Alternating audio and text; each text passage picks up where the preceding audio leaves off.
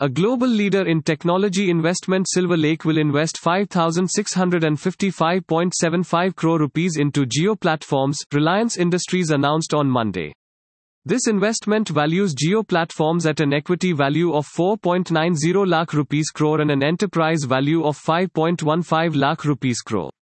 That represents a 12.5% premium to the equity valuation of the Facebook investment announced on April 22, 2020.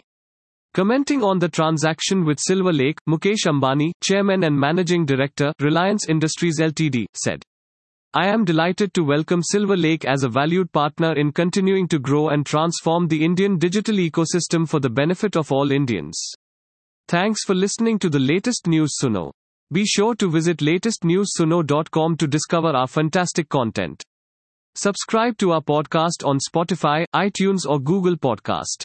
अब news सुनो बस 60 second में।